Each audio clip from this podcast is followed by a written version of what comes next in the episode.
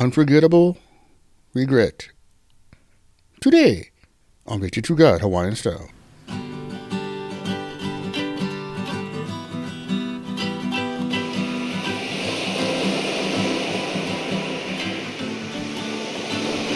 Aloha Monday, everybody. I'm your host, Brad Mel, also known as Ida Guy. And I say thanks for listening to the show. Well, today we're talking about dealing with the worst decisions of your life. It's a good one, guys. You know, you think about the worst things you wouldn't do, and you wish you could take them back. That's a hard way to live. And I, I want to start off with some a few stories about some regret that people wouldn't put themselves through that was very hurtful for all of them. One story was a guy had a wife. She was on dialysis for three years, and she wasn't doing good, and it didn't look like she was going to make it. And he went and fall in love with a coworker, and the wife made it.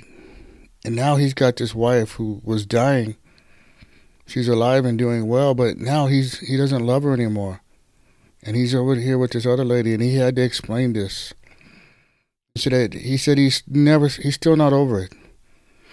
And another one was a person that was driving drunk on the Christmas holiday, and the cops went follow and start trying to leave the, the police, and they spent the whole Christmas holiday in jail, away from their family, and that was embarrassing, and they just could not believe that they ended up like that, and they no can fix it. And another one was uh, the regret of a person who introduced family and friends to drugs, and now one of them is a full blown addict, and he he lives his life. The guy that introduced him, feeling so guilty and healer healer shame for introducing to the person that just could not handle it. You know, and the last one is this pastor's wife. This was in Canada, and he was a strong pastor. The church was doing great, and the wife of the pastor had an affair and she got pregnant. And there was so much controversy over everything and that shame that when came. And they kept the baby though. But the lady to this day is just reminded every day she sees the child. They kept her of the worst decisions of her life. And you know, regret affects us all in different ways we just it can involve just blaming yourself for the outcome in short term, long term. People also disguise their regret sometimes with other emotions. And some levels of regret lead to depression. Here's a list of the 10 most common regrets that people deal with. One is just not having the courage to live true to themselves. Another one is they work so much that they, they missed everything, family stuff like that. Another one was the courage to speak their mind. They just sat on their hands when they know they should have said something that they believed and were convicted to say, but they didn't do it. Another one is to keep in contact with old friends. They just let their friends go away, slip away, like they didn't matter. Another one is people say is I wish I knew how to be happy. And another one is they spent wish they spent less time on social media, waste time on that. And another one was caring about no, nobody cares like I care about them. A person that just doesn't feel cared for, and a, a, a wishing that they spent more time with their kids. The cakey grown up now, and they missed it.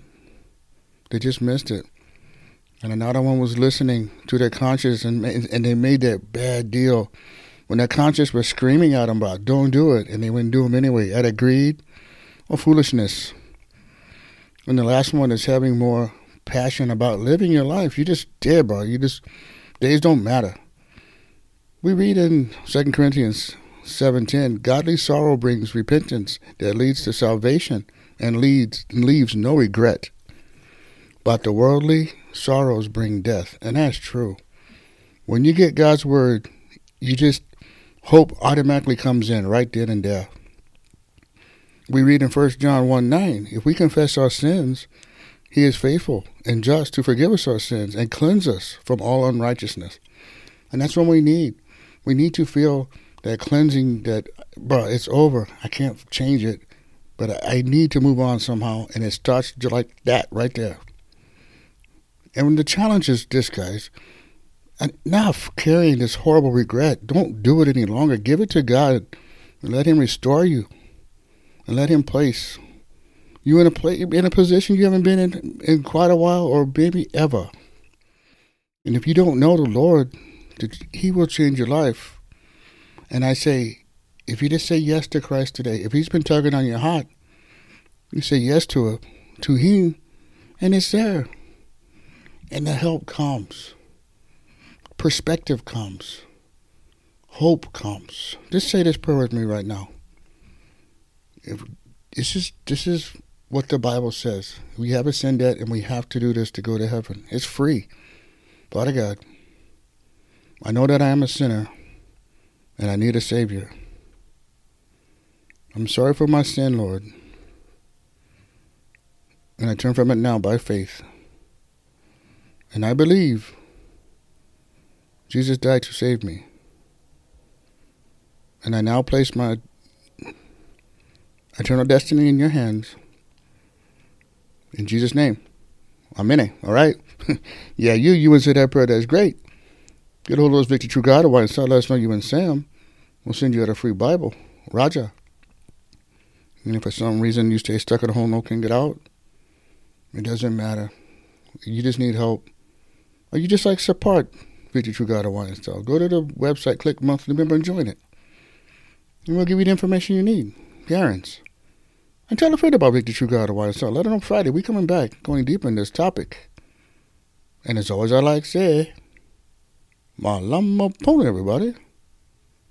Take care.